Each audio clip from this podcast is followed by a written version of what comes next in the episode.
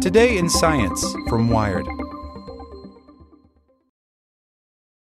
For the ones who work hard to ensure their crew can always go the extra mile, and the ones who get in early so everyone can go home on time, there's Grainger, offering professional grade supplies backed by product experts so you can quickly and easily find what you need. Plus, you can count on access to a committed team ready to go the extra mile for you. Call, clickgranger.com, or just stop by. Grainger, for the ones who get it done.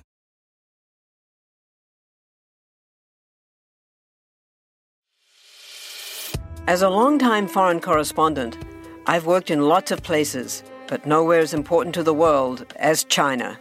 I'm Jane Perlez, former Beijing bureau chief for the New York Times. Join me on my new podcast, Face Off US versus China, where I'll take you behind the scenes in the tumultuous US China relationship. Find Face Off wherever you get your podcasts. Welcome to the spoken edition of Wired. Stephen Hawking, a physicist transcending space and time, passes away at 76. By Adam Rogers. For arguably the most famous physicist on Earth, Stephen Hawking, who died Wednesday in Cambridge at 76 years old, was wrong a lot. He thought, for a while, that black holes destroyed information, which physics says is a no-no. He thought Cygnus X1, an emitter of X-rays over 6,000 light-years away, wouldn't turn out to be a black hole. It did. He thought no one would ever find the Higgs boson, the particle indirectly responsible for the existence of mass in the universe. Researchers at CERN found it in 2012. But Hawking was right a lot, too. He and the physicist Roger Penrose described singularities, mind-bending physical concepts where relativity and quantum mechanics collapse inward on each other, as at the heart of a black hole. It's the sort of place that no human will ever see firsthand. The event horizon of a black hole smears across time and space like cosmic paste, but Hawking's mind was singular enough to see it, or at least imagine it. His calculations helped show that as the young universe expanded and grew through inflation, fluctuations at the quantum scale, the smallest possible gradation of matter, became the galaxies we see around us. No human will ever visit another galaxy, and the quantum realm barely waves at us in our technology, but Hawking envisioned them both. And he calculated that black holes could sometimes explode, an image that would vex even the best visual effects wizard. More than that, he could explain it to the rest of us. Hawking was the Lucasian Chair of Mathematics at Cambridge until his retirement in 2009, the same position held by Isaac Newton, Charles Babbage, and Paul Dirac. But he was also a preeminent popularizer of some of the most brain-twisting concepts science has to offer. His 1988 book, A Brief History of Time, has sold more than 10 million copies.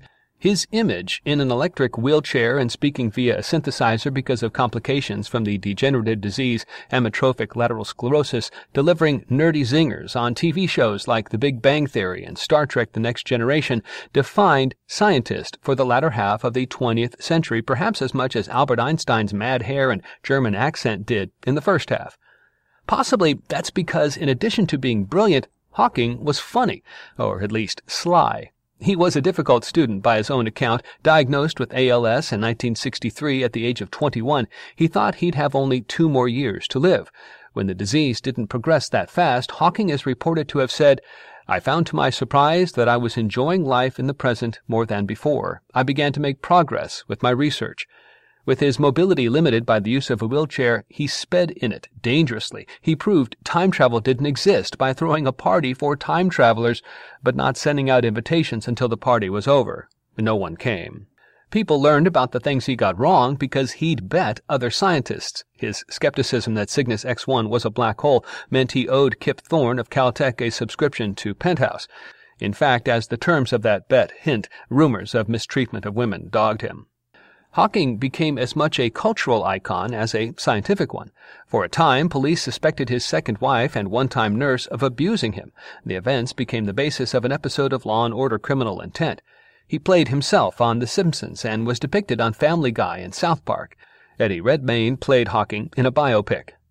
In recent years, he looked away from the depths of the universe and into humanity's future, joining the technologist Elon Musk in warning against the dangers of intelligent computers. Unless we learn how to prepare for and avoid the potential risks, AI could be the worst event in the history of our civilization, Hawking reportedly said in a talk last year. It brings dangers like powerful autonomous weapons or new ways for the few to oppress the many.